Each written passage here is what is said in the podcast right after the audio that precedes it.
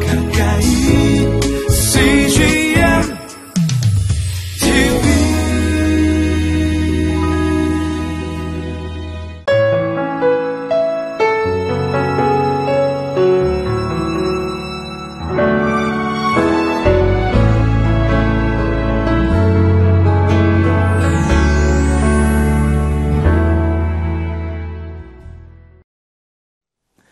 하나님께 기쁨으로 예배드리는 주일입니다. 오늘 이 하루 가운데 하나님 주시는 놀란 은혜가 여러분의 삶 가운데 풍성히 흘러넘치시게 되기를 주님의 이름으로 축복합니다. 오늘 저희가 함께 나눌 큐티의 제목은 심판이 이르기 전에 시대를 분별하십시오입니다. 아, 분별한다는 것은 무엇이 옳은지 무엇이 그른지 아, 알아가는 것이죠. 그리고 어, 옳고 그름을 생각할 뿐만 아니라 그것을 잘 선택하여 옳은 방향으로 살아나가는 삶이 분별의 삶입니다. 오늘 저희는 말씀 앞에 나가면서 우리 스스로에게 한번 질문해 보았으면 좋겠습니다. 나는 영적 민감함이 있는지, 그리고 그 민감함 앞에서 하나님 주시는 그 분별의 삶을 살고 있는지 질문하며 나갔으면 좋겠습니다.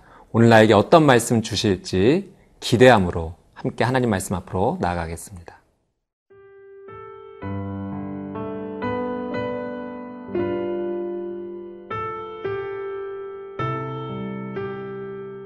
누가복음 12장 49절에서 59절 말씀입니다. 내가 불을 땅에 던지러 왔노니 이 불이 이미 붙었으면 내가 무엇을 원하리요? 나는 받을 세례가 있으니 그것이 이루어지기까지 나의 답답함이 어떠하겠느냐? 내가 세상에 화평을 주려고 온 줄로 아느냐? 내가 너희에게 이르노니 아니라 도리어 분쟁하게 하려 함이로라. 이후부터 한 집에 다섯 사람이 있어 분쟁하되 셋이 둘과 둘이 셋과 하리니 아버지가 아들과 아들이 아버지와 어머니가 딸과 딸이 어머니와 시어머니가 며느리와 며느리가 시어머니와 분쟁하리라 하시니라.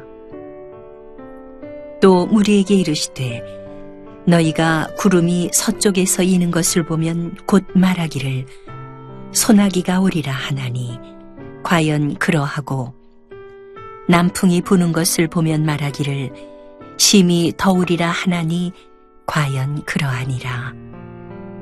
의식하는 자여 너희가 천지의 기상은 분간할 줄 알면서 어찌 이 시대는 분간하지 못하느냐. 또 어찌하여 옳은 것을 스스로 판단하지 아니하느냐. 네가 너를 고발하는 자와 함께 법관에게 갈 때에 길에서 화해하기를 힘쓰라.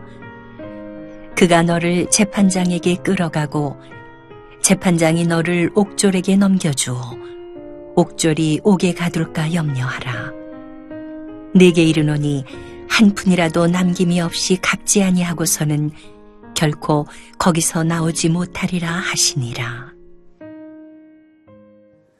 49절 말씀 같이 보겠습니다. 내가 불을 땅에 던지러 왔노니 이 불이 이미 붙었으면 내가 무엇을 원하리요. 예수님께서 불을 땅에 던지러 오셨다라고 표현합니다. 이 불은 심판을 의미하죠. 예수님께서 이 땅에 오신 목적 이렇게 설명할 수 있습니다. 우리에게 구원을 주시기 위함입니다. 이 구원은 우리의 죄의 문제를 해결해 주시는 것입니다. 또 떨어졌던 하나님과의 관계를 회복시켜 주시는 거죠. 우리가 이 구원의 은혜를 회피하면, 저버리면 우리는 심판으로 나갈 수밖에 없습니다. 심판은 우리가 죄 있음을 확인하는 자리이죠. 예수님께서 던지신 불, 불에도 두 종류가 있습니다. 살리는 불이 있고 죽이는 불입니다. 우리는 예수님의 이 살리는 불, 구원의 은혜 앞으로 나가야 될 줄 믿습니다. 예수님의 관심은 멸망이 아니라 아, 살아나는 것이고 죽음이 아니라 생명 가운데 있음을 다시 한번 말씀을 통해서 확인합니다.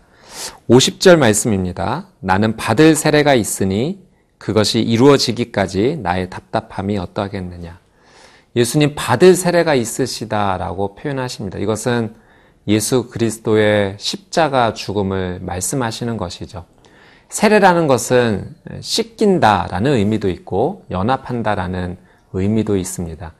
예수 그리스도의 그 놀라운 사랑의 십자가 죽음으로 말미암아 우리의 죄 문제가 씻겨지고 또 하나님과 연합하는 놀란 은혜가 생긴 것입니다.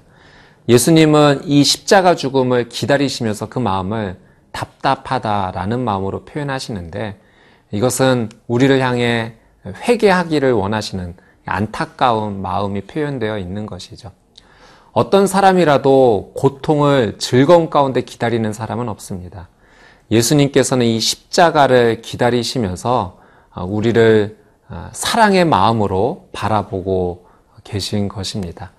오늘 이 예수님의 모습을 우리가 바라보면서 오늘 이 하루도 우리가 다른 영혼을 사랑으로 바라보고 기다려주는 그런 하루가 되기를 바랍니다.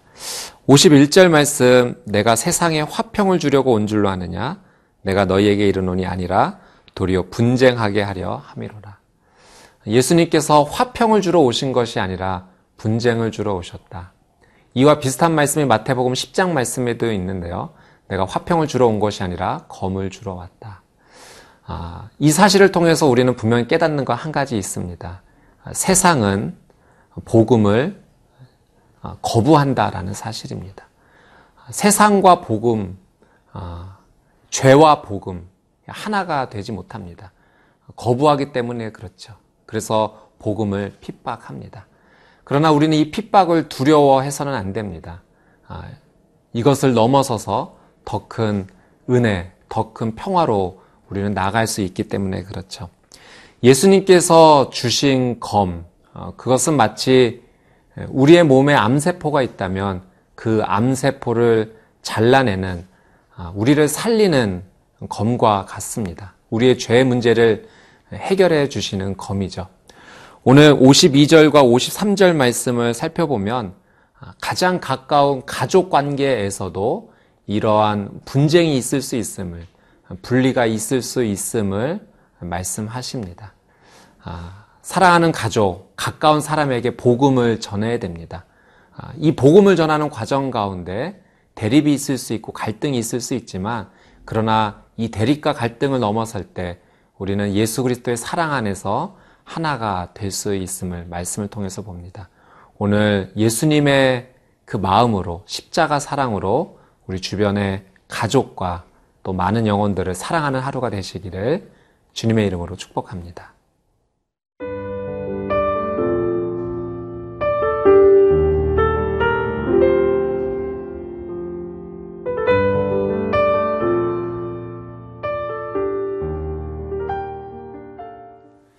54절, 55절 말씀입니다. 또 무리에게 이르시되 너희가 구름이 서쪽에서 이는 것을 보면 곧 말하기를 소나기가 오리라 하나니 과연 그러하고 남풍이 부는 것을 보면 말하기를 심히 더우리라 하나니 과연 그러하니라. 이 팔레스타인 지역의 기후의 특징입니다. 서쪽에는 지중해와 맞닿아 있어서 그 서쪽에서 구름이 일어나면 비가 오겠다라는 신호입니다.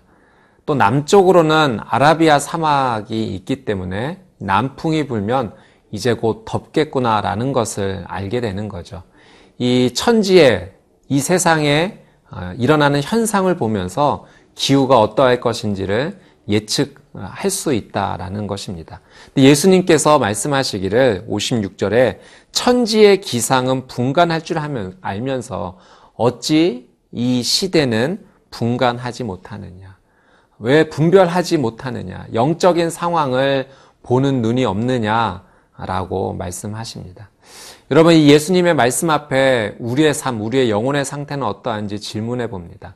세상에 흘러가는 그런 모든 흐름은 우리가 민감하게 바라보면서 혹시 내 영혼의 민감함에는 너무 둔감하지는 않는지, 어, 잠들고 있지는 않는지 한번 우리의 영혼을 이 말씀을 통해서 살펴봐야 됩니다. 여러분, 우리는 무엇에 민감하게 깨어 있어야 될까요? 첫 번째는 하나님께서 나를 사랑하신다는 사실을 반드시 예, 알고 있어야 됩니다. 사랑을 확인하는 자의 인생의 의미가 다릅니다. 우리가 매일 하나님께서 나를 사랑하신다라는 음성을 들으며 산다면 내 영혼 가운데 하나님의 사랑의 그 놀란 음성을 채우며 살아간다면 우리는 분명히 다른 인생을 살아갈 수가 있습니다. 두 번째, 우리는 예수 그리스도가 나의 구원자라는 사실을 매일매일 민감히 깨달으며 살아야 됩니다. 주님만이 나의 죄 문제를 해결해 주실 수 있다는 것.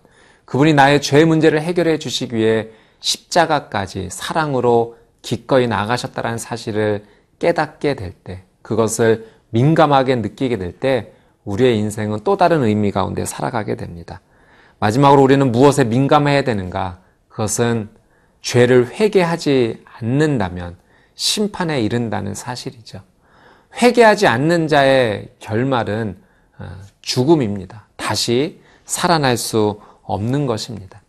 천지는 분간하면서 어, 이 시대 가운데 영적으로 둔감하게 살아가는 일이 없게 되기를 주님의 이름으로 축복합니다. 58절 말씀입니다. 내가 너를 고발하는 자와 함께 법관에게 갈때 길에서 화해하기를 힘쓰라.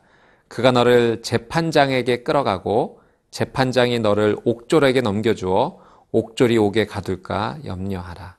이 58절의 말씀은 재판, 그러니까 심판에 이르기 전에 그 전에 먼저 화해하라는 예수님의 말씀이죠.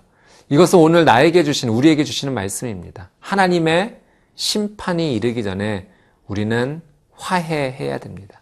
누구와 화해해야 됩니까? 하나님과 관계가 회복이 되어야 됩니다. 사랑 여러분, 삶의 모든 우선순위 가운데 가장 중요한 것은 하나님과의 관계 회복입니다. 하나님과 나 사이에 불편함이 없어야 되죠. 어, 죄 문제가 해결이 돼야 됩니다. 그래서 59절에 이런 말씀이 있습니다. 내게 이르노니 한 푼이라도 남김이 없이 갚지 아니하고서는 결코 거기서 나오지 못하리라 하시니라. 한 푼은 가장 작은 단위예요. 그러니까 우리의 삶 가운데 가장 작은 죄 문제, 그것도 소리 여겨서는 안 된다는 거죠. 여러분, 오늘 이 하루를 사시면서 아주 작은 일이지만, 아주 사소한 일이지만, 그것에 민감히 깨어 있어서 하나님 앞에 회개해 보십시오. 그리고 돌이켜 살아가는 삶을 살게 된다면, 오늘 이 하루가 하나님께서 원하시는 귀한 은혜의 삶이 될 줄 믿습니다. 오늘 주신 말씀 붙잡고 같이 한번 기도하도록 하겠습니다. 참 좋으신 하나님, 오늘 하나님의 말씀이 내 삶 가운데 등불이 됨을 고백합니다. 특별히 이 은혜의 말씀이 나의 삶을 통하여 가족에게, 직장에게, 주변 많은 사람에게 흘러가게 되기를 원하오니 나를 통하여 복음이 흘러가게 하여 주옵소서. 또 영적으로 민감히 깨어 있는 복된 이하로의 삶이 되게 하여 주옵소서. 예수님의 이름으로 기도드리옵나이다. 아멘.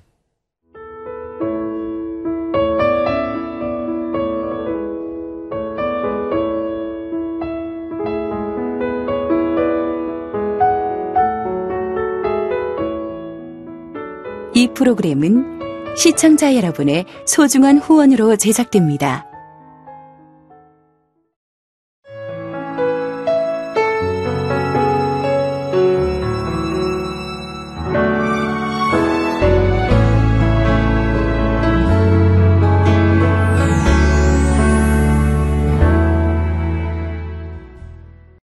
여기 있죠? 외로운데?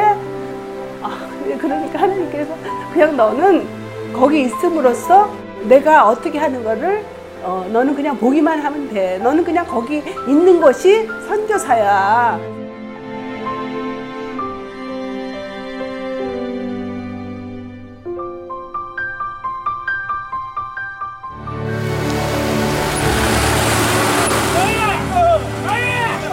육 개월을 그냥 손꼽아 기다리면서 이 산골까지 올까 했는데 드림 컴츄르다. 네, 정말 좋았어요.